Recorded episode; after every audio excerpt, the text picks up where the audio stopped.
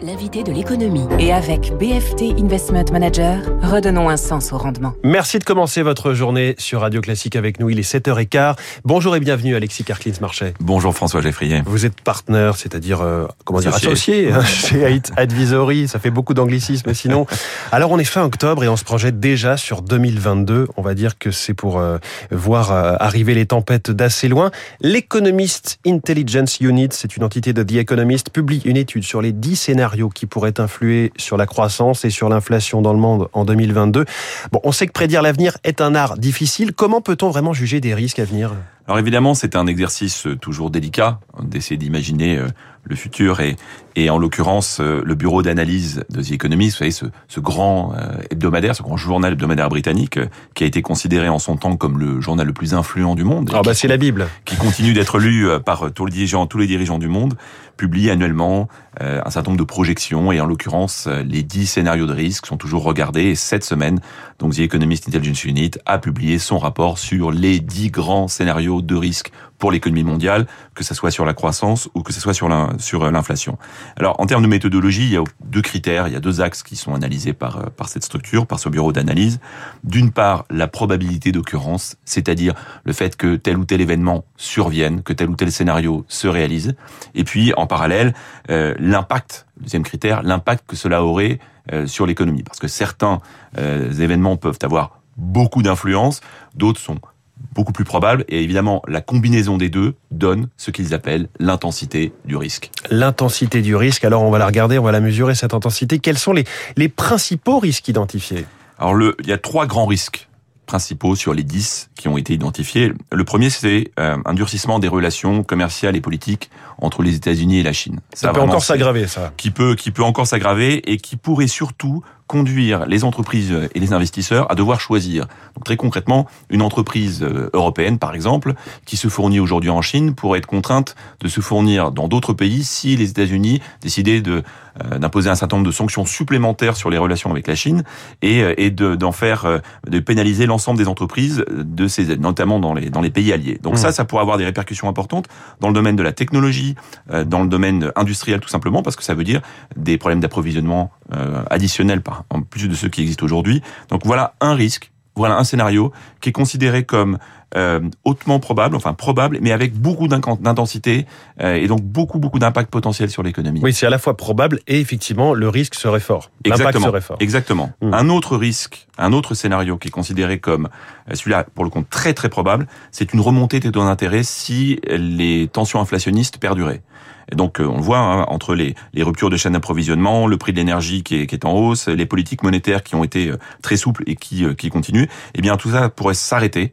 Euh, et si ça va s'arrêter sous forme d'augmentation des taux d'intérêt, euh, notamment une augmentation assez brutale, eh bien ça aurait, les, ça aurait les conséquences sur le marché boursier en particulier, parce que vous savez qu'on est à des niveaux de multiples de valorisation, c'est-à-dire des niveaux de valorisation d'entreprise aujourd'hui qui sont des niveaux très élevés. Hein, on a des multiples qui sont en bourse pour les actions cotées supérieurs à ce que l'on avait avant la crise de 29 ou même avant la crise des subprimes.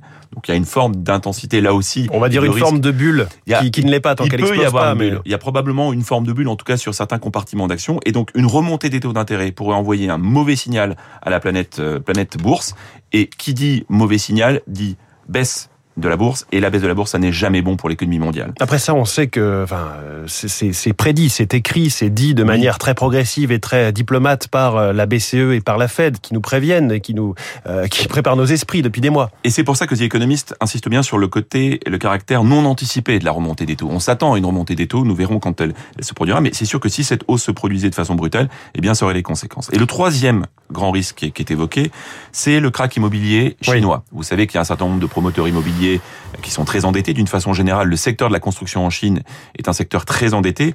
On a, on a beaucoup parlé, y compris sur cette antenne, euh, des difficultés du, du, plus grand promoteur chinois, Evergrande. Mmh. Eh bien, il pourrait y avoir une chaîne de, de faillites, une cascade en fait, vraiment des faillites en cascade, qui déstabiliserait l'économie chinoise. Et qui dit déstabilisation de l'économie chinoise dit répercussion sur l'économie du monde entier.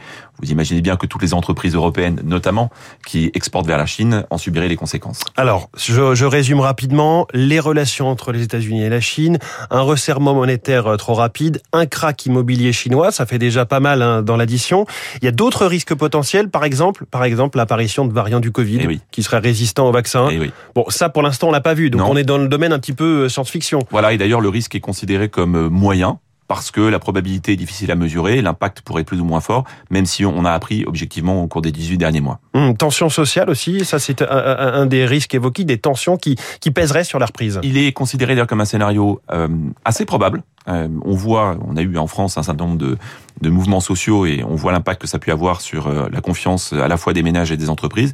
Eh bien, euh, les économistes envisagent une généralisation de ces mouvements sociaux à d'autres pays, pas seulement en Europe. On peut l'imaginer dans des zones comme l'Afrique, l'Amérique latine ou l'Asie, Oui. et donc des tensions sociales qui fragiliseraient les économies. Quand vous parlez de l'Afrique, il y a aussi un autre risque qui est identifié, ce sont des sécheresses sévères qui causeraient une famine. Et oui, le risque environnemental est considéré aussi comme un scénario important avec des, des conséquences euh, fortes sur, euh, sur l'économie, notamment un risque euh, de sécheresse et de pénurie d'eau qui pourrait avoir un certain nombre de conséquences. Alors non seulement des famines, par exemple en Afrique, mais aussi une remontée des, des prix alimentaires et donc des conséquences sur l'inflation. Pour venir nourrir cette inflation, vous voyez que tous les risques que l'on a Oui, évoqués Tout ça sont, se... sont interdépendants et, et pourraient finalement se, se produire, alors avec encore une fois des intensités différentes, mais au même moment. Alors, un risque qui serait, lui, peut-être, qui, aujourd'hui ressemble un peu à de la science-fiction, ce serait une cyberguerre entre États euh, qui paralyserait les infrastructures. Alors, ce qui est intéressant, c'est que ce risque de cyberguerre, euh, cette cyberattaque euh, provoquée par des États, on en parle depuis des années et il, il revient sur le devant de la scène régulièrement parce que on sait que certains États peuvent utiliser cette arme pour déstabiliser une économie d'un autre État. Et donc, ce n'est plus une guerre sous forme militaire directement, mais sous forme de cyberattaque pour déstabiliser et désorganiser une économie. Et donc là, impact évidemment très important potentiellement sur l'ensemble de, de l'économie mondiale. Et puis deux autres on pourrait citer, c'est à nouveau euh, très diplomatique, et ça concerne à nouveau la Chine. La Chine versus Taïwan, la Chine aussi avec l'Union Européenne.